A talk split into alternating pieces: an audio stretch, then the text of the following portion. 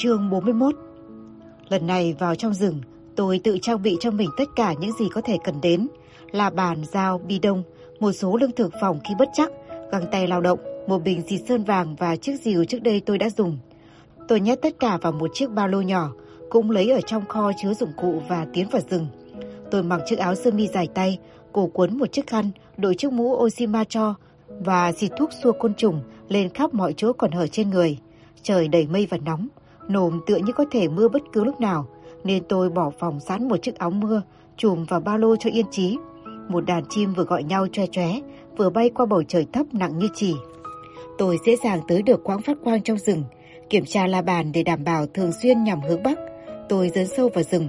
Lần này, tôi xịt sơn vàng, đánh dấu các thân cây trên dọc đường, khác với những mảnh vụn bánh mì. Loại sơn xịt này chẳng sợ làm mồi cho lũ chim đói. Chuẩn bị tốt hơn nên tôi không sợ. Cố nhiên tôi vẫn căng thẳng, nhưng tim tôi không đánh chống làng. Óc tò mò là động cơ thúc đẩy tôi. Tôi muốn biết những gì nằm dọc con đường này. Ngay cả nếu không có gì, tôi cũng muốn biết chắc là không có gì. Tôi cần phải biết, ghi nhớ trong đầu cảnh quan đã đi qua. Tôi kiên quyết và thận trọng tiến từng bước từng bước. Thì thoảng, một âm thanh kỳ lạ vang lên, tiếng thịt như vật gì rơi xuống đất, tiếng keo kẹt như ván sàn dê lên dưới sức nặng và những tiếng khác nhau mà tôi không biết mô tả như thế nào.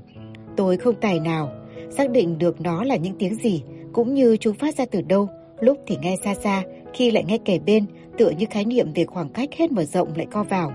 Tiếng chim vỗ cánh trên đầu tôi, vàng to khách thường như được khuếch đại. Mỗi lần nghe thấy thế, tôi đều dừng lại dòng tai nín thở, chờ một điều gì xảy đến. Chẳng có gì và tôi lại bước tiếp. Ngoài những âm thanh đột ngột, bất ngờ ấy, mọi thứ khác đều im ắng, không gió, không rào rạc lá trên ngọn cây, chỉ có tiếng chân tôi bước trên cỏ. Mỗi khi dẫm lên một nhành cây rơi, tiếng sắc lại vang động không trung. Tôi nắm chặt cán chiếc diều vừa mài sắc, cảm thấy nó giam giáp trong lòng bàn tay trần. Cho đến lúc này, chưa phải dùng đến nó, nhưng sức nặng của nó khiến tôi yên tâm và cảm thấy được che chở. Nhưng che chở chống lại cái gì? Trong rừng không có gấu hay sói, có lẽ chỉ có mấy con rắn độc. Hẳn chính tôi mới là sinh vật nguy hiểm nhất ở đây, vậy có lẽ thần hồn nát thần tính, tôi đã sợ cái bóng của chính mình. Tuy nhiên trong khi đi tiếp, tôi có cảm giác như một cái gì đang nấp ở một chỗ nào đó, lẩn vào các bụi cây, nín thở theo dõi nghe ngóng tôi, quan sát từng động tác của tôi. Đâu đó từ xa, một cái gì đang nghe ngóng từng tiếng động do tôi phát ra, cố đoán xem tôi định đi đâu và tại sao. Tôi dám không nghĩ về nó, càng nghĩ về những hình ảnh, nó càng phình to ra và hiện hình rõ nét, không còn là ảo ảnh nữa. Để lớp đầy im lặng, tôi thử huyết sáo bắt trước giai điệu, kèn saxophone.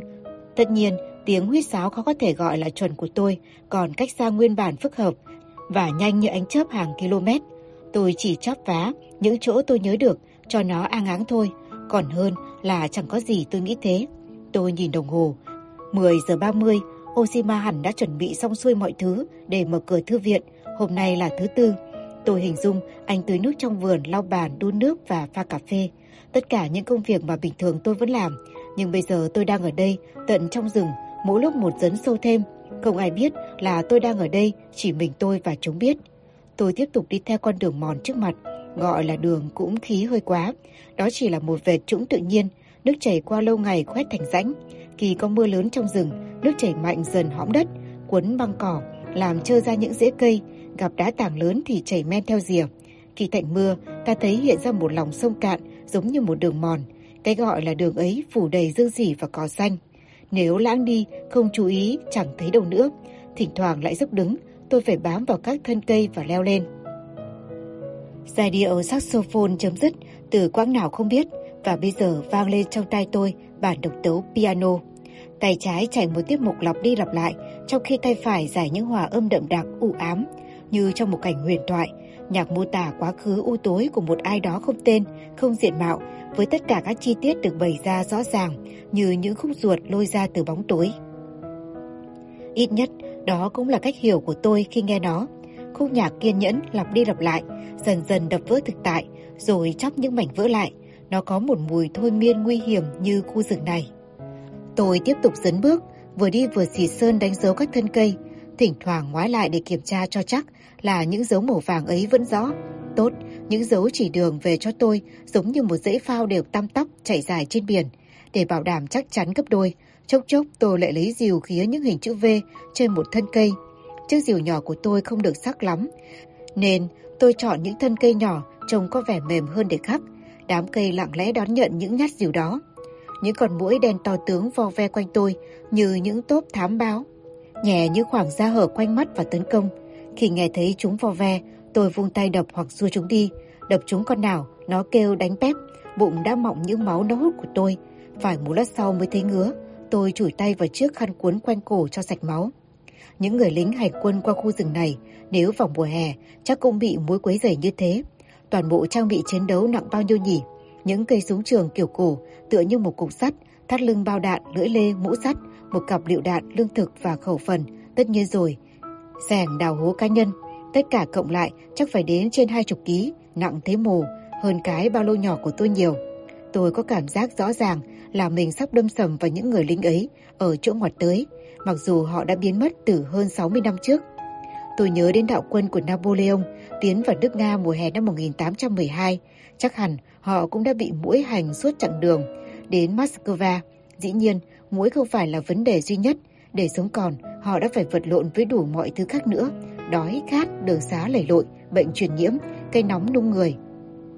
Những đội biệt động cô giác tấn công tuyến hậu cần mong manh của họ, thiếu thuốc men, đó là chưa kể những trận giáp chiến lớn với quân đội chính quy Nga. Cuối cùng khi lực lượng Pháp thất thèo vào một thành phố Moscow vắng tanh, thì quân số từ 500.000 đã giảm xuống chỉ còn 100. Tôi dừng lại uống một ngụm nước từ bi rông. Đồng hồ tôi chỉ đúng 11 giờ, đến giờ thư viện mở cửa.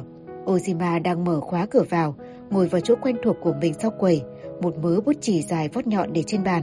Anh cầm một chiếc lên, xoay xoay trong tay, khe ấn đầu có gắn tẩy vào thái dương. Tôi có thể thấy cảnh đó rõ một một, nhưng nơi đó mới xa làm sao. Mình không bao giờ có kinh nguyệt, Oshima đã nói thế. Mình sinh hoạt tình dục bằng hậu môn, không bao giờ làm tình.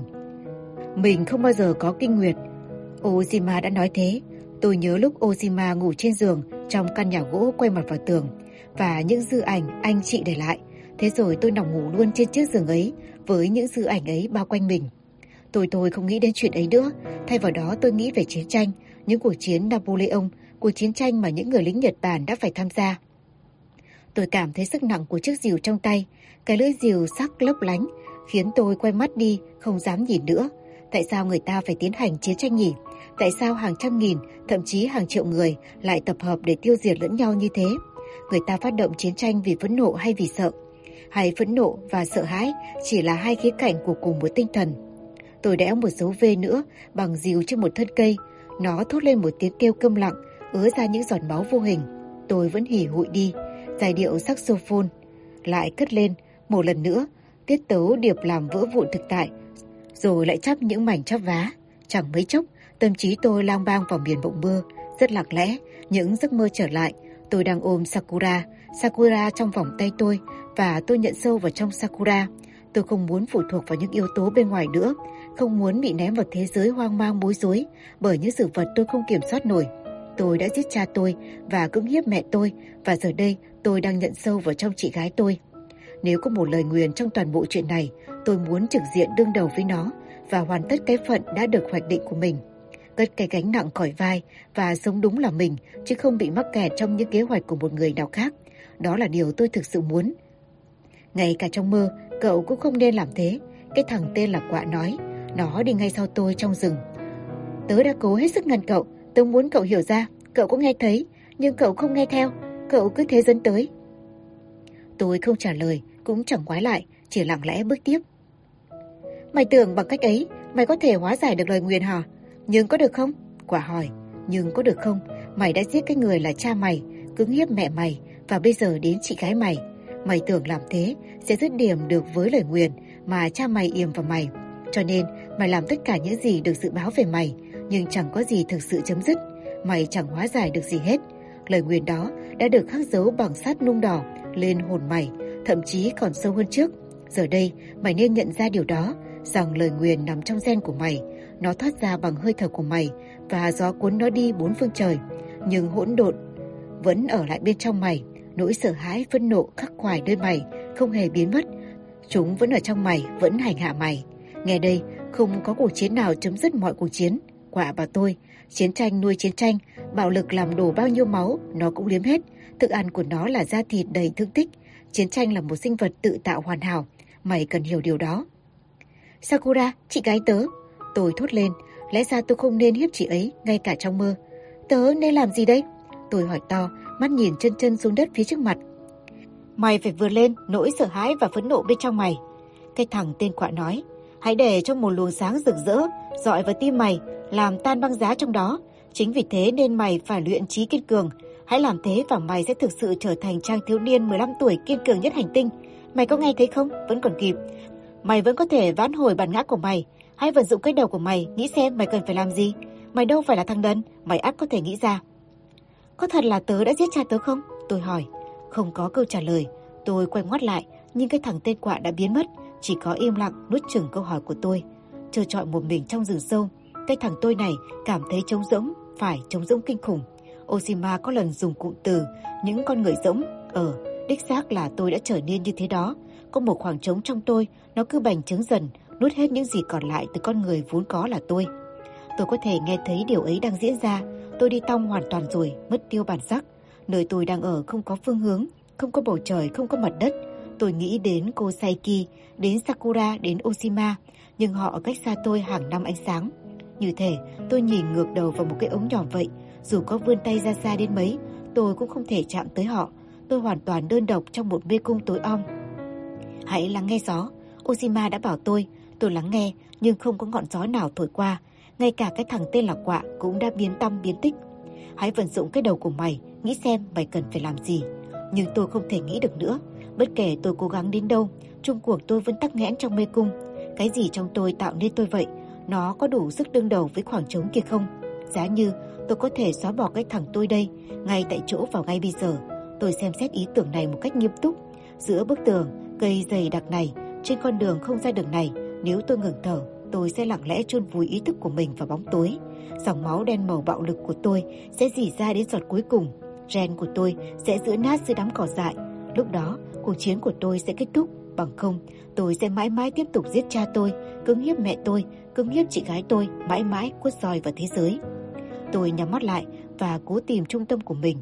Bóng tối phủ lên đó dù gì và lầm chầm Có một khoảng trống giữa những đám mây đen, tựa như nhìn qua cửa sổ, thấy đám lá sơn thủ du lấp lánh như hàng ngàn lưỡi dao dưới ánh trăng. Đúng lúc ấy, tôi cảm thấy một cái gì đang tái tụ lại dưới làn da và nghe thấy một tiếng lanh tanh trong đầu. Tôi mở mắt ra và hít một hơi thật sâu. Tôi ném bình xịt sơn trước dìu và la bàn đi. Tôi nghe thấy chúng rơi xuống đất, tiếng lách cách như vọng lại từ rất xa. Tôi cảm thấy mình nhẹ bỗng. Tôi chút ba lô khỏi vai và vứt sang bên. Xúc giác của tôi đột nhiên nhạy bén hẳn lên. Không khí quanh tôi trở nên trong hơn. Tôi cảm nhận sự hiện diện của rừng mạnh mẽ hơn. Khúc đầu tấu ngoan ngoéo như bê công. Lại vang lên bất tận trong tai tôi. Nghĩ đi nghĩ lại, tôi thọc tay vào ba lô, lấy ra con dao săn và bỏ vào túi. Con dao sắc như lưỡi dao cạo, tôi lấy trộm ở bàn giấy của cha tôi. Nếu cần, tôi có thể dùng nó để rạch cổ tay cho từng giọt máu trong tôi nhỏ xuống đất.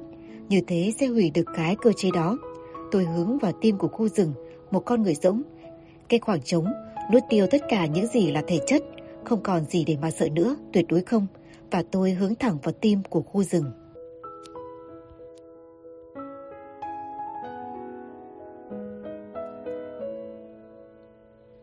Chương 42 Khi chỉ còn hai người với nhau, cô Saiki chỉ một chiếc ghế mời Nakata ngồi. Lão nghĩ một lúc trước khi ngồi xuống. Họ ngồi đó im lặng hồi lâu, nhìn nhau qua mặt bàn. Nakata đặt chiếc mũ giang hồ lên đùi và vò tới vò đuôi mái tóc hối cua. Cô Saiki đặt hai tay lên bàn, bình tĩnh quan sát mọi động tác của lão. Nếu tôi không lầm thì hình như tôi vẫn chờ bác tới, bà nói. Lão tin là thế, lão đáp. Nhưng phải mất một thời gian, Nakata này mới tìm được tới đây. Hy vọng là đã không để bà chờ quá lâu. Lão đã cố hết sức để tới đây nhanh nhất. Cô sai kia lắc đầu. Không, không sao cả. Nếu bác đến sớm hơn hay muộn hơn một chút, có khi tôi lại thấy bối rối hơn cơ đấy. Đối với tôi, bây giờ là đúng lúc nhất. Cậu Hoshino đã rất tốt với lão và giúp đỡ lão rất nhiều. Nếu chỉ có mình lão, át còn phải lâu mới đến đây. Chả là Nakata này không biết đọc mà. Hoshino là bạn bác? Vâng, Nakata gật đầu. Lão nghĩ thế cơ mà nói thật tình, lão cũng không dám chắc lắm. Ngoài mèo ra, cả đời lão chả có ai khả dĩ để có thể gọi là bạn. Tôi cũng vậy, đã lâu rồi tôi không có ai là bạn. Cô Saiki nói, ngoại trừ trong ký ức. Bà Saiki, dạ, bà đáp. Thực ra, lão cũng chẳng có ký ức gì. Bà thấy đấy, lão vốn đần độn. Vậy bà có thể giảng cho lão biết ký ức là thế nào không? Cô Saiki đăm đăm nhìn hai bàn tay mình trên bàn, rồi lại ngước lên nhìn Nakata. Ký ức làm ấm lòng ta từ bên trong, đồng thời nó cũng xé nát tim ta. Nakata lắc đầu. Rắc rối lắm, Nakata này vẫn không hiểu. Lão chỉ hiểu được một cái đó là hiện tại. Tôi thì hoàn toàn ngược lại, cô Saiki nói. Im lặng sâu thẳm trùm lên căn phòng. Nakata là người đầu tiên phá vỡ im lặng. Lão cái háng giọng. Bà Saiki? Dạ. Bà biết về viên đá cửa vào chứ? Vâng, tôi có biết. Bà nói và lướt ngón tay trên chiếc bút. Cách đây lâu lắm, tôi đã tình cờ gặp nó. Giá như tôi đừng bao giờ biết đến nó, thì có lẽ lại tốt hơn. Nhưng trong chuyện này, tôi không có lựa chọn. Cách đây mấy hôm, Nakata này lại mở nó một lần nữa. Cái buổi chiều sớm chớp đùng đùng ấy. Cơ man nào là xét chút xuống thành phố. Một mình lão không mở nổi, cậu Hoshino đã giúp lão. Bà có biết, lão nhắc đến ngày nào không? Cô Saki gật đầu. Có, tôi có nhớ. Lão mở nó là vì lão có bổn phận phải làm thế. Tôi biết, bác làm thế để sự vật lại đâu hoàn đấy. Đến lượt Nakata gật đầu. Chính thế. Và bác có quyền làm thế. Cái ấy thì Nakata này không biết. Dù sao đi nữa, đó cũng không phải là lựa chọn của lão. Lão phải nói để bà biết, lão đã giết một người ở Nakano. Lão đâu có muốn giết ai, cơ mà kẻ hủy diệt mèo đã buộc lão. Và lão đã thế chỗ cái cậu bé 15 tuổi, đáng lẽ phải làm điều đó, và lão đã giết. Nakata này buộc phải làm thế. Cô Saki nhắm mắt lại, rồi lại mở ra, nhìn thẳng vào mặt lão. Có phải mọi điều đó xảy ra chỉ vì bao nhiêu năm trước đây tôi đã mở phiến đá cửa vào? Có phải hành động đó của tôi đến giờ vẫn còn khiến mọi việc lộn tung phèo? Nakata lắc đầu. Bà Saiki? Dạ, bà đáp. Chuyện ấy, Nakata này không biết. Nhiệm vụ của lão là làm sao để sự vật trở lại đúng cách của nó. Vì thế nên lão mới rời Nakano, đi qua một cái cầu to tướng để đến Shikoku. Và như lão dám chắc bà đã biết, bà không thể ở đây nữa. Cô Saiki mỉm cười. Tôi biết. Bà nói, đó là điều tôi đã mong muốn từ lâu, bác Nakata ạ. Điều mà trong quá khứ tôi đã ao ước và bây giờ cũng vẫn đang ao ước. Tuy nhiên, bất kể tôi đã cố gắng đến đâu, tôi cũng không đạt được. Tôi chỉ còn biết ngồi chờ cho giờ phút đó đến. Nói cách khác là lúc này đây, sự chờ đợi ấy thật chả dễ dàng gì. Nhưng đau khổ là điều tôi phải chấp nhận thôi. Cô Saiki, Nakata nói, lão chỉ có nửa cái bóng thôi. Bà cũng thế. Tôi biết. Nakata mất nửa cái bóng kia trong thời kỳ chiến tranh. Lão không biết tại sao điều đó lại xảy ra và tại sao lại nhằm vào lão. Dù sao, biết bao thời gian đã đi qua kể từ đó và đã sắp đến lúc chúng ta phải rời khỏi đây. Tôi hiểu. Nakata này đã sống quá lâu rồi, nhưng như lão nói, lão chẳng có ký ức gì hết, cho nên lão không chắc có hiểu đúng cái đau khổ bà vừa nhắc đến. Cơ mà, lão nghĩ thế này, bất kể bà có phải đau khổ đến đâu, bà cũng không muốn rời bỏ những ký ức ấy. Đúng thế, cô Saiki nói, càng níu giữ càng đau, nhưng tôi chẳng bao giờ muốn rời bỏ nó, chừng nào còn sống. Đó đã từng là lý do duy nhất khiến tôi tiếp tục. Là điều duy nhất chứng tỏ tôi còn sống. Nakata lặng lẽ gật đầu. Lâu hơn mức cần thiết chỉ gây hại cho nhiều người và nhiều sự vật. Bà nói tiếp, mới đây tôi đã có quan hệ với cậu bé 15 tuổi mà bác vừa nhắc tới. Trong căn phòng ấy, tôi lại trở thành cô gái 15 tuổi khi xưa và ngủ với cậu ta. Tôi không biết làm thế là đúng hay sai, nhưng tôi không dừng được. Dù sao những hành động ấy chắc chắn đã phá hại một cái gì đó. Đó là điều duy nhất khiến tôi hối tiếc. Nakata này không nói về chuyện đó. Cũng như lão không có ký ức, lão không hề khao khát. Cho nên lão không phân biệt được đúng sai trong chuyện ấy. Cơ mà cái gì đã xảy ra là đã xảy ra. Lão chấp nhận tất cả những gì đã xảy ra, dù đúng hay sai. Vì chính như thế, lão mới ra con người như thế này. Bác Nakata. Dạ. Tôi muốn xin bác ra ân cho một điều. Cô Saiki nhấc cái túi sắc dưới chân, lấy một chiếc chìa khóa nhỏ, mở một ngăn kéo bản giấy, rồi rút ra một tập hồ sơ dày đặt lên bàn. Từ ngày trở về thành phố này, bà nói, tôi đã viết cái này, một bản ghi về đời tôi. Tôi sinh ra ở gần đây và tôi đã yêu sâu sắc một người con trai sống trong ngôi nhà này.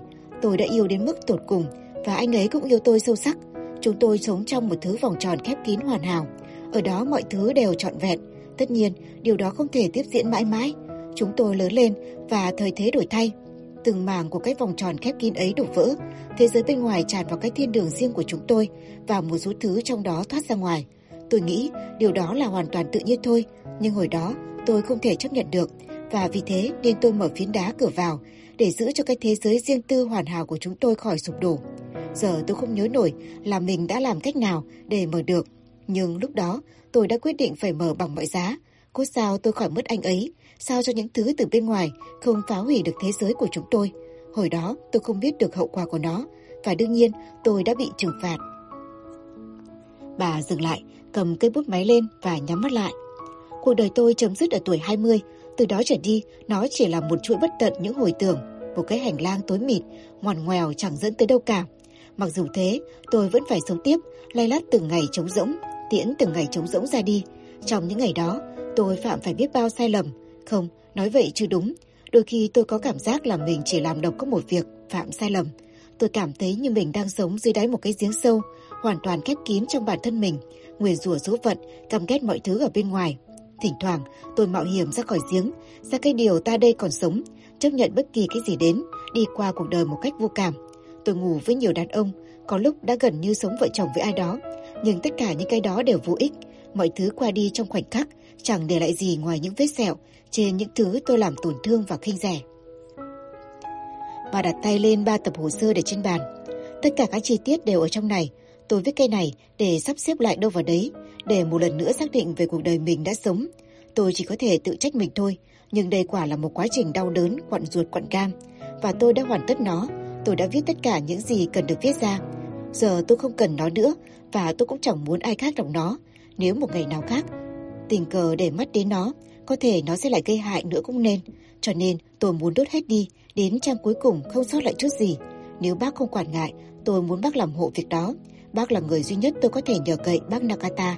Tôi xin lỗi đã quấy rầy bác, nhưng liệu bác có vui lòng giúp tôi không? Nakata đã hiểu, lão gật đầu nói nghiêm túc. Nếu bà muốn thế, bà Saiki, tôi rất vui lòng đốt hết cho bà, bà yên tâm đi. Cảm ơn bác, cô Saiki nói. Viết ra những thứ này là một việc quan trọng phải không? Quá trình viết mới là quan trọng, ngay cả nếu thành phẩm hoàn toàn vô nghĩa. Lão không biết đọc biết viết, nên không làm được việc đó. Nakata này giống như mèo vậy. Bác Nakata? Dạ, thưa bà. Tôi có cảm giác như đã biết bác hàng thế kỷ rồi. Cô Saiki nói, không hiểu bác có ở trong bức tranh ấy không nhỉ? Một bóng người in trên nền biển phải chăng là bác? Ống quần trắng sán lên, lội xuống nước. Nakata lặng lẽ đứng lên và đến trước mặt cô Saiki. Lão đặt đôi bàn tay rắn giỏi dám nóng của mình lên bàn tay bà trên chồng bàn thảo và như thể chăm chú lắng nghe một cái gì đó. Lão cảm thấy hơi ấm truyền từ tay bà sang tay lão. Bà Saiki. Dạ. Lão nghĩ giờ lão đã hiểu được một chút. Về cái gì? Về ký ức là gì? Lão có thể cảm thấy nó qua bàn tay bà. Bà mỉm cười. Tôi rất sung sướng. Nakata giữ tay mình trên đôi tay hồi lâu. Cuối cùng bà nhắm mắt lại, lặng lẽ thả mình vào ký ức.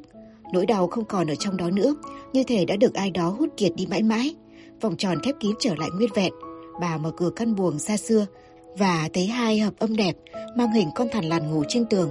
Bà khẽ khàng sờ vào chúng và cảm nhận thấy giấc ngủ bình yên của chúng. Một làn gió nhẹ thổi, thì thoảng làm sột soạt tấm rèm cũ. Tiếng sột soạt đầy ý nghĩa, như một dụ ngôn. Bà mặc chiếc áo dài màu xanh lơ, chiếc áo bà đã mặc ở đâu đó, lâu lắm rồi. Tà áo khẽ lao sao theo nhịp bước của bà. Có thể nhìn thấy bờ biển bên ngoài cửa sổ và có thể nghe thấy tiếng sóng và tiếng một người nào đó. Trong gió thoảng mùi biển và đây là mùa hè, bao giờ cũng là mùa hè. Những đám mây trắng nhỏ in rõ nét như khắc trên nền trời xanh thẳm. Nakata mang ba tập bản thảo rời xuống cầu thang. Oshima đang nói chuyện với một người khách ở quầy. Trông thấy Nakata, anh cười toét miệng. Nakata lễ phép cúi chào đáp lại và Oshima trở lại với cuộc trò chuyện. Suốt thời gian qua, Oshino ở trong phòng đọc, chúi đầu vào một cuốn sách. Cậu Hoshino, Nakata gọi. Hoshino đặt sách xuống và ngước lên. Chà, chuyện trò gì mà lỗi thế, xong rồi chứ? Vâng, Nakata này xong xuôi ở đây rồi. Nếu cậu đồng ý, lão nghĩ ta có thể đi khỏi đây bây giờ. Được thôi, cháu đọc gần hết rồi. Beethoven vừa chết, đoạn này tả tang lễ. Chà, đám tang mới to làm sao. 25.000 dân thành viên đi đưa, các trường học đều đóng cửa. Cậu Hoshino, gì vậy ông? Lão muốn xin cậu một điều nữa. Ông cứ nói. Lão cần đốt cây này ở một nơi nào đó. Hoshino nhìn mấy tập bản thảo trên tay ông già. Hả? Khối giấy đấy, không thể đốt ở bất cứ chỗ nào, phải tìm một lòng sông cạn hay nơi nào đại loại như thế. Cậu Hoshino? Dạ. Vậy ta đi tìm một nơi như thế đi. Có thể đây là một câu hỏi ngớ ngẩn, nhưng việc này có thực sự quan trọng đến thế không? Ta không thể ném quách nó vào một xó xỉnh nào được ư? Phải, việc này rất quan trọng và chúng ta phải đốt kỳ hết cho nó thành khói bay lên trời. Và ta phải nhìn tận mắt, bảo đảm thấy nó cháy hết. Hoshino đứng dậy vươn vai. Ok, ta hãy đi tìm một dòng sông lớn. Cháu chưa biết cụ thể đâu, nhưng chắc chắn vùng Shikoku phải có một nơi như thế nếu ta cất công tìm. Buổi chiều hôm ấy bận rộn hơn thường lệ, rất đông độc giả đến thư viện, nhiều người đặt những câu hỏi chi tiết đi sâu vào chuyên môn. Ozima ra sức trả lời, chạy ngược chạy xuôi tìm những tư liệu họ yêu cầu, nhiều mục phải truy cập trên máy tính. Bình thường, anh có thể nhờ cô Saiki giúp, nhưng hôm nay thì có vẻ không được. Nhiều việc linh tinh khiến anh phải rời khỏi quầy, thậm chí Nakata đi lúc nào anh cũng không biết. Khi đã vãn vãn được một lúc, anh nhìn quanh nhưng chẳng thấy bộ đôi kỳ dị ấy đâu. Ozima lên gác, đến thư phòng cô Saiki, lạ thay cửa vẫn đóng. Anh gõ hai lần và chờ, nhưng không thấy trả lời. Anh lại gõ lần nữa. Cô Saiki, anh gọi từ bên ngoài vào. Cô không sao chứ? Anh khẽ xoay quả đấm, cửa không khóa. Oshima hé một tí nhỏ vào và thấy cô Saiki gục mặt xuống bàn. Tóc bà xóa xuống phía trước che kín mặt. Anh không biết làm thế nào. Có thể bà chỉ mệt và ngủ thiếp đi thôi. Nhưng anh chưa một lần thấy bà ngủ chậm mắt như thế. Bà không bao giờ ngủ quên trong khi làm việc. Anh bước vào phòng, đi tới bên bàn, cúi xuống và ghé tai bà khẽ gọi, nhưng không thấy trả lời. Sờ vai bà rồi nắm cổ tay và ấn ngón tay lên đó, không thấy mạch. Da bà vẫn còn hơi ấm ấm, nhưng chút hơi ấm ấy đã bắt đầu tan dần. Anh vén mớ tóc lên nhìn kỹ mặt bà, cả hai mắt đều hé hé, kiểu như bà đang có một giấc mơ thú vị, nhưng không phải thế, bà đã chết. Vẫn còn thoáng chút dấu vết một nụ cười trên môi bà, ngay cả trong cái chết, bà vẫn duyên dáng và quyền quý. Ozima nghĩ thầm, anh buông mớ tóc bà xuống và nhấc máy điện thoại lên bàn. Anh đã đành lòng chấp nhận cái thực tế là ngày này sớm muộn rồi cũng đến. Nhưng giờ đây, khi nó đến và chỉ có mình anh trong căn phòng lặng lẽ với bà Saiki đã chết, thì anh lại hoang mang không biết làm gì. Anh cảm thấy trái tim mình đã khô quắt lại. Mình cần cô Saiki, anh nghĩ thầm. Mình cần một người như bà để lấp đầy khoảng trống bên trong mình. Nhưng mình đã không thể lấp đầy khoảng trống bên trong bà. Cho đến phút cuối cùng, sự trống rỗng bên trong bà vẫn chỉ là của mình bà mà thôi. Có người gọi tên anh từ dưới nhà, ít nhất là anh cũng cảm thấy thế. Anh đã để cửa mở rộng và có thể nghe thấy tiếng người lao sao dưới đó. Chuông điện thoại reo ở tầng 1, anh mặc kệ. Anh ngồi xuống và chân chân nhìn cô Saiki. Ai muốn gọi tên tôi ư thì cứ việc gọi, anh nghĩ. Ai muốn gọi điện thoại ư, xin mời. Cuối cùng Oshima nghe thấy tiếng còi cứu đến gần. Lát nữa thôi, người ta sẽ ảo ảo lên gác để mang bà đi, mãi mãi. Anh giơ tay trái lên, xem đồng hồ, 4 giờ 35 phút, 4 giờ 35 phút buổi chiều thứ ba. Mình phải nhớ giờ này, anh nghĩ. Mình phải nhớ ngày này, buổi chiều này, mãi mãi. Kapka, Tamura, anh thì thầm, đăm đăm nhìn bức tường. Anh sẽ kể cho em nghe điều gì vừa xảy ra nếu như em chưa biết.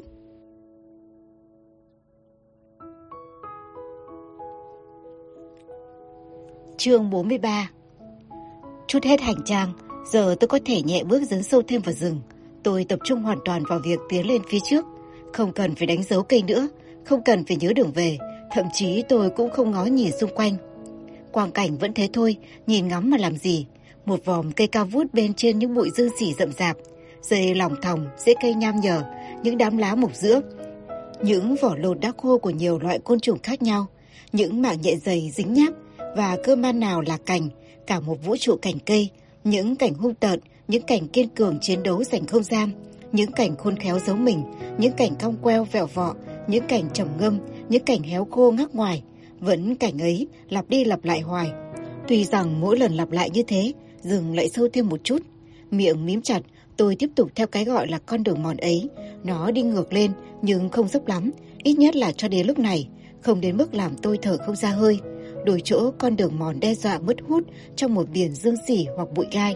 Nhưng đi một quãng nữa, nó lại hiện ra, rừng không làm tôi sợ nữa, nó có những khuôn mẫu và quy tắc riêng của nó.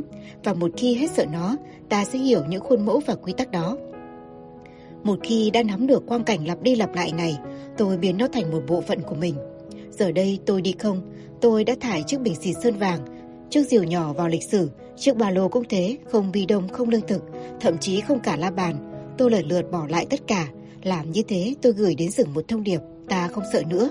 Vì thế ta chọn phương án hoàn toàn đơn độc, không có gì bảo vệ.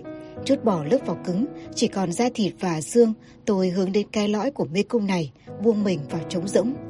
Khúc nhạc bàn nãy vang trong đầu tôi, giờ đã tắt, để lại thoáng dưa màu trắng, tựa như một tấm drap trắng phẳng phiu căng trên một chiếc giường mênh mông. Tôi giở tấm drap ấy, lấy đầu ngón tay vuốt ve nó, màu trắng tiếp tục đến vô tận. Mồ hôi đọng từng giọt ở nách tôi, thì thoảng qua những ngọn cây, tôi thấy một mảng trời phủ một lớp mây xám liền mạch không dứt. Nhưng xem ra chưa phải là sắp mưa. Mây tĩnh, toàn cảnh không thay đổi, chim chóc trên những cảnh cao the thé gọi nhau bằng những tín hiệu ẩn chứa những ý nghĩa bí hiểm. Tiếng côn trùng vo ve trong đám cỏ vang lên như những lời tiên tri của một dàn hợp sướng. Tôi nghĩ đến ngôi nhà chúng tôi ở Nakano, giờ đây chắc đóng kín không người ở, với tôi thế cũng chẳng sao. Cứ để những vệt máu loang trên sàn nhà, tôi bất cần, tôi sẽ chẳng bao giờ trở lại đó nữa. Ngay cả trước khi xảy ra sự kiện đẫm máu ấy, nhiều thứ đã chết đi trong ngôi nhà đó, nói cho đúng hơn đã bị giết trong ngôi nhà đó. Đôi khi, rừng tìm cách đe dọa tôi, lúc từ trên đầu, lúc từ dưới chân. Và một luồng khí lạnh bút vào gáy tôi, châm chích nhoi nhói như những mũi kim ngàn mắt, tìm mọi cách để trục xuất kẻ đột nhập là tôi đây. Nhưng tôi dần dần biết cách tỉnh bơ để cho những đe dọa ấy qua đi. Về cơ bản, khu rừng này là một bộ phận của tôi, chẳng phải thế sao, đến một lúc nào đó, cách nghĩ đó trụ vững. Tôi đang làm cuộc hành trình bên trong tôi, giống như máu chảy trong huyết quản, những gì tôi nhìn thấy là nội tâm mình, và những gì có vẻ đe dọa chính là tiếng vang của nỗi sợ trong tim tôi. Cái mạng nhện răng căng như dây đàn kia là mạng nhện ở trong tôi. Lũ chim gọi nhau trên kia là lũ chim tôi đã nuôi trong tâm trí. Những hình ảnh đó nảy ra trong óc tôi và bắt dễ trong đó. Như thể bị nhịp đập của một trái tim khổng lồ đẩy từ phía sau, tôi tiếp tục xuyên rừng. Con đường dẫn đến một nơi đặc biệt, một nguồn sáng nhả ra bóng tối, nơi xuất phát của những tiếng vang im lặng. Tôi cần phải tận mắt nhìn thấy có cái gì ở đó. Tôi đang mang một bức thư riêng quan trọng, niêm phong kín, một thông điệp bí ẩn cho chính tôi. Một câu hỏi, tại sao bà không yêu tôi? Tôi không xứng đáng được mẹ tôi yêu sao? Bao năm rồi, câu hỏi ấy là một ngọn lửa trắng thiêu đốt tim tôi, ăn mòn tâm hồn tôi. Át phải có một sai trái cơ bản nào đó nơi tôi mới khiến mẹ tôi không yêu tôi. Phải chăng lọt lòng, tâm hồn tôi đã bị ô nhiễm? Phải chăng tôi sinh ra đã vậy, khiến mọi người đều phải ngoảnh mặt đi? Mẹ tôi thậm chí không ôm tôi trước khi ra đi. Bà ngoảnh mặt đi và rời khỏi nhà cùng với chị gái tôi, không nói nửa lời. Bà biến mất như một làn khói câm lặng và giờ đây gương mặt đã bị tăm mãi mãi. Lũ chim lại tre chóe trên đầu tôi và tôi ngước lên nhìn bầu trời. Chẳng có gì trên ấy ngoài lớp mây sáng phẳng lì, vô cảm. Không một cơn gió tôi lầm mũi tiến. Tôi đang bước đi trên bờ ý thức. Những đợt sóng ý thức quần quận xô vào rút ra, để lại mấy dòng chữ cũng nhanh như thế. Những đợt sóng mới xô vào xóa đi hết. Tôi cố đọc thật nhanh những chữ đó giữa hai đợt sóng nhưng thật là khó. Chưa kịp đọc hết thì đợt sóng tiếp theo đã ập vào cuốn sạch bong, chỉ còn lại những mảnh vụn bí hiểm. Tâm trí tôi lang bang trở về cái ngày mẹ tôi ra đi, mang theo chị gái tôi. Tôi đang ngồi ngoài hiên, đăm đăm nhìn ra vườn. Lúc đó là hoàng hôn, đầu mùa hè, bóng cây đổ dài. Chỉ có mình tôi trong nhà. Tôi không hiểu tại sao, nhưng tôi đã biết mình bị bỏ rơi.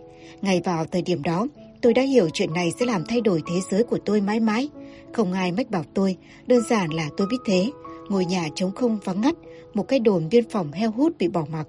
Tôi nhìn mặt trời lặn ở đằng Tây, những cái bóng từ từ lan khắp bao trùm thế giới. Trong cõi thời gian, chẳng có gì quay trở lại được. Những cái vòi của bóng tối cứ tiến dần, gặm mòn mặt đất, hết điểm này đến điểm khác, cho đến khi gương mặt mẹ tôi mới rồi còn ở đó, bị nuốt chừng vào cái vùng tối tăm lạnh lẽo ấy. Gương mặt đanh lại, ngoảnh đi không nhìn tôi, tự động bứt khỏi và xóa nhòa trong trí nhớ của tôi. Lúc này, tôi vừa dấn bước vừa nghĩ đến cô Saiki, đến gương mặt bà, nụ cười điềm đạm và mơ hồ, hơi ấm của bàn tay bà. Tôi thử tưởng tượng bà là người mẹ đã bỏ lại tôi khi tôi mới 4 tuổi đầu. Bất giác tôi lắc đầu, một hình ảnh hoàn toàn trật lấc. Làm sao cô Saiki có thể làm thế được? Tại sao bà lại phải làm tôi tổn thương, lại phải hủy hoại tôi như vậy? ắt phải có một lý do tàng ẩn quan trọng, một cái gì sâu kín mà tôi không hiểu nổi. Tôi dáng đặt mình vào địa vị bà để cảm thấy những gì bà cảm thấy lúc đó và đến gần quan điểm của bà hơn. Điều đó không dễ, xét cho cùng tôi là đứa bị bỏ rơi, còn bà là người bỏ rơi tôi. Nhưng được một lúc, tôi xoay ra tự tách mình khỏi bản thân. Hồn tôi chút bỏ y phục cứng ngắc của bản ngã và biến thành một con quạ đen vắt vẻo trên một cành cao của một cây thông trong vườn. Nhìn xuống thằng bé 4 tuổi ngồi trước hiên nhà, tôi hóa thân thành một con quạ đen sinh lý thuyết rông dài. Không phải là mẹ cậu không yêu cậu, thằng cu tên là quạ đi đằng sau tôi nói. Mẹ cậu yêu cậu vô cùng, trước hết cậu phải tin là thế, đó là điểm xuất phát của cậu. Nhưng bà ấy đã bỏ tớ, bà ấy biến mất, bỏ lại tớ một mình ở một nơi hoàn toàn xa lạ với tớ. Cuối cùng tớ bắt đầu hiểu ra điều đó đau đớn biết chừng nào, làm sao bà ấy có thể làm thế nếu bà ấy thực sự yêu tớ. Thực tế là như vậy, chuyện đó quả đã xảy ra. Cái thằng tên quạ nói, cậu đã bị tổn thương nặng nề và sẽ mang những vết sẹo ấy suốt đời. Tớ ái ngại cho cậu, thực tình vậy, nhưng hãy nghĩ như thế này, chưa quá muộn để bình phục lại, cậu còn trẻ và cậu kiên cường, cậu có khả năng thích nghi với hoàn cảnh, cậu có thể băng bó những vết thương, ngẩng cao đầu mà tiến tới. Nhưng bà ấy thì không thể làm thế được, bà ấy chỉ còn nước là tiêu đời thôi. Dù ai đó có phán xét, điều đó là tốt hay xấu cũng không quan trọng, đó không phải là vấn đề, cậu mới là kẻ có lợi thế, cậu phải cân nhắc điều đó. Tôi không trả lời. Tất cả những điều đó thực sự xảy ra, vậy nên cậu không thể xóa bỏ được. Quả nói, lẽ ra bà ấy không nên bỏ cậu lại, và lẽ ra cậu không nên bị bỏ lại. Nhưng những chuyện trong quá khứ cứ như một cái đĩa bị đập tan tành, cậu không tài nào chắp lại như cũ được, phải không nào? Tôi gật đầu, cậu không tài nào chắp lại như cũ được, nó nói chú phóc. Mẹ cậu, cái thằng tên là Quạ nói tiếp, cảm thấy một nỗi giận dữ và sợ hãi đến quặn ruột, y như cậu lúc này đây, chính vì thế mà bà ấy đành phải bỏ cậu. Mặc dù bà ấy yêu tớ, mặc dù bà ấy yêu cậu, bà ấy vẫn phải bỏ cậu lại. Cậu cần phải hiểu tình cảm của bà ấy lúc đó như thế nào và chấp nhận hành xử của bà, hiểu nỗi sợ hãi và giận dữ choáng ngợp ấy và cảm nhận nó như của chính mình để rồi sẽ không thừa kế nó và lặp lại nó. Điều chủ yếu là thế này, cậu phải tha thứ cho bà ấy. Điều đó sẽ không dễ dàng, tớ biết, nhưng cậu phải làm thế. Đó là chiếc phao cứu sinh duy nhất của cậu, chẳng còn cách nào khác đâu. Tôi ngẫm nghĩ về những gì nó nói, càng nghĩ càng thấy dối trí, đầu tôi quay cuồng và tôi cảm thấy như da thịt bị xé toạc. Liệu cô Saiki có phải là mẹ tớ không nhỉ? Tôi hỏi. Bà ấy chẳng đã nói với cậu rằng về lý thuyết thì vẫn có thể là thế sao? Thằng cu tên là Quạ nói. Vậy thì xin trả lời, đó là một giả thuyết khả dĩ. Tớ chỉ có thể nói với cậu vậy thôi. Một giả thuyết khả dĩ tồn tại chừng nào chưa có bằng chứng thuyết phục bác bỏ nó. Đúng thế, Quạ nói. Vậy tớ phải theo đuổi giả thuyết này đến cùng. Phải, Quạ đáp. Chắc như đình đóng cột. Một lý thuyết chưa có phản chứng vững chắc nào đánh đổ là một lý thuyết đáng để theo đuổi. Và hiện tại, theo đuổi nó là lựa chọn duy nhất của cậu. Ngay cả nếu vì vậy mà phải hy sinh, cậu cũng phải theo đuổi nó đến tận cùng. Hy sinh? Tôi dành là có một âm vang kỳ lạ mà tôi không nắm bắt được. Không thấy trả lời, tôi lo lắng ngoảnh lại. Thằng cu tên quạ vẫn đó, ngay đằng sau tôi đều nhịp bước. Nỗi sợ hãi và giận dữ nào vò xé cô sai kia lúc đó? Tôi hỏi, lại quay về phía trước và bước tiếp. Theo cậu thì đó là nỗi sợ hãi và giận dữ kiểu gì? Cái thằng tên quạ hỏi vặt lại. Hãy nghĩ xem, chính cậu phải tự nghĩ cho ra. Cậu có cách đầu là để dùng vào việc đó mà. Thì đó chính là điều tôi đang làm. Tôi cần phải hiểu điều đó, chấp nhận nó trước khi quá muộn. Nhưng tôi vẫn không thể đọc ra những dòng chữ mong manh để lại trên bờ ý thức của tôi. Không đủ thời gian giữa hai đợt sóng. Tớ yêu cô Saiki. Câu nói buộc ra rất tự nhiên. Tớ biết, thằng cu tên quạ nói cộc lốc. Trước đó tớ chưa bao giờ cảm thấy thế. Tôi nói tiếp. Và đối với tớ, điều đó quan trọng hơn bất cứ cái gì khác tớ từng trải nghiệm. Tất nhiên là thế, quả nói. Khỏi phải nói, chính vì thế mà cậu đã đến đây. Nhưng tớ vẫn chưa hiểu. Cậu nói với tớ rằng mẹ tớ rất yêu tớ.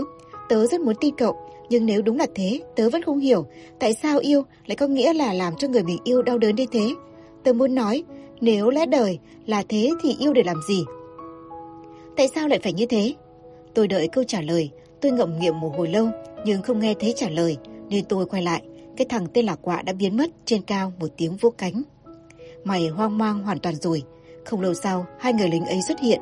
Họ mọc binh phục giã chiến của quân đội hoàng gia thời xưa. Loại đồng phục mùa hè ngắn tay, ba lô, mũ lưỡi chai chứ không phải mũ sắt, mặt bôi một loại bột ngụy trang màu đen. Cả hai đều còn trẻ. Một người cao, gầy, đeo kính mắt tròn gọng kim loại. Người kia thấp, vai rộng lực lưỡng. Cả hai ngồi trên một tảng đá phẳng. Chẳng có ai có vẻ đang ở tư thế sẵn sàng chiến đấu. Hai cây súng trường Arisaka đặt dưới chân. Người cao có vẻ chán ngán, miệng nhấm nháp một cọng cỏ. Nòm họ hoàn toàn tự nhiên, như thể đây là nơi phù hợp với họ. Họ thản nhiên nhìn tôi lại cần. Xung quanh họ là một khoảng nhỏ phát quang, bằng phẳng như một chiếu nghỉ trên cầu thang. Này, người lính vui vẻ gọi. Chào, anh chàng to con nói, mặt hơi nha lại. Xin chào, tôi đáp lại. Tôi biết lẽ ra mình phải ngạc nhiên khi thấy họ, Nhưng không hiểu sao tôi lại không coi đó là điều kỳ lạ. Cuộc gặp gỡ này hoàn toàn có thể xảy ra. Bọn này vẫn chờ chú em tới, người cao nói. cho tôi, tôi hỏi. Dĩ nhiên, anh ta nói, không ai khác tới được đây, đó là cái chắc. Bọn ta chờ đã lâu, anh chàng to con nói. Ở đây thời gian không phải là một nhân tố quan trọng, người cao nói. Tuy nhiên, chú em cũng dề dà hơn ta tưởng. Các anh là hai người lính đã mất tích từ rất lâu, rất rất lâu phải không? Tôi hỏi. Trong một cuộc tập trận giả, chính là bọn ta. Người lính vạm vỡ gật đầu. Họ đã tìm các anh khắp nơi. Tôi nói, phải ta biết, anh ta nói. Ta biết họ đã tìm chúng ta, ta biết mọi sự diễn ra trong khu rừng này. Nhưng dù có tìm giết đến đâu, họ cũng không thể thấy được bọn ta. Thực ra bọn ta đâu có lạc. Người cao nói bọn ta đã bỏ trốn. Đúng hơn, bọn ta tình cờ tới được chỗ này và quyết định trụ lại đây. Người phạm vỡ nói, cái đó khác với bị lạc. Không phải ai cũng tìm được chỗ này, người cao nói, nhưng bọn ta đã tìm được và bây giờ là chú em. Đó là một cú may, ít nhất là đối với bọn ta. Nếu không, ta không tìm được chỗ này thì chắc họ đã tống bọn ta xuống tàu ra nước ngoài rồi. Anh to con giải thích. Ở bên đấy thì hoặc là giết hoặc là bị giết. Mà bọn ta thì chẳng muốn thế. Ta xuất thân nông dân. Còn anh bạn ta đây vừa tốt nghiệp đại học. Cả hai chúng ta đều không muốn giết ai cả. Mà bị giết thì lại càng tệ hơn. Hiển nhiên là thế phải không? Còn chú em thì sao? Anh Cao hỏi tôi. Chú em có thích giết hoặc bị giết? Tôi lắc đầu. Không cả hai dứt khoát không. Tất cả mọi người đều thế, anh Cao nói. Hay ít nhất là đại đa số. Nhưng nếu anh nói, tôi không muốn tham gia chiến tranh, thì nhà nước sẽ không tươi cười gật đầu mà miễn cho anh đâu. Anh lại không thể đào ngũ được. Nước Nhật nhỏ xíu, anh trốn đi đằng nào. Họ sẽ truy đuổi anh giết đến độ, làm đầu óc anh quay cuồng. Thế cho nên, bọn ta ở lì lại đây. Đây là nơi duy nhất bọn ta có thể ẩn náu. Anh ta lắc đầu rồi nói tiếp. Và bọn ta đã ở lại đây từ đó đến nay, như chú em nói, từ rất rất lâu.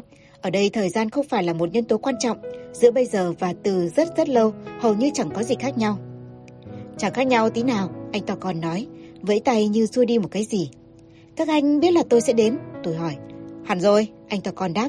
Bọn này đã đứng gác ở đây từ lâu, nên nếu có ai đến là bọn này biết ngay. Anh Cao nói, bọn này như thể một bộ phận của rừng. Đây là cửa vào. Anh to con nói, và bọn ta canh giữ cửa vào. Và bây giờ, tình cờ cửa lại mở, anh Cao giải thích. Tuy nhiên, chẳng mấy chốc nó sẽ lại đóng lại.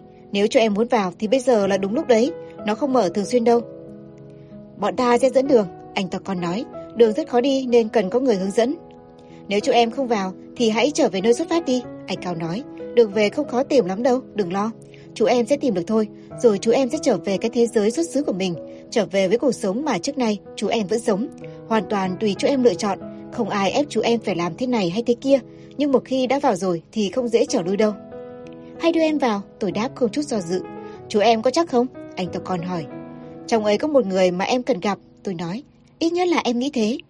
Chậm rãi và lặng lẽ, hai người đứng dậy khỏi tảng đá và khoác súng lên vai. Họ đưa mắt nhìn nhau rồi vượt lên phía trước. Chắc chú em thấy lạ và bọn ta vẫn tha cái cục thép vừa nặng vừa vô dụng này theo. Anh Cao quay lại nói, mà có viên đạn nào cho cam?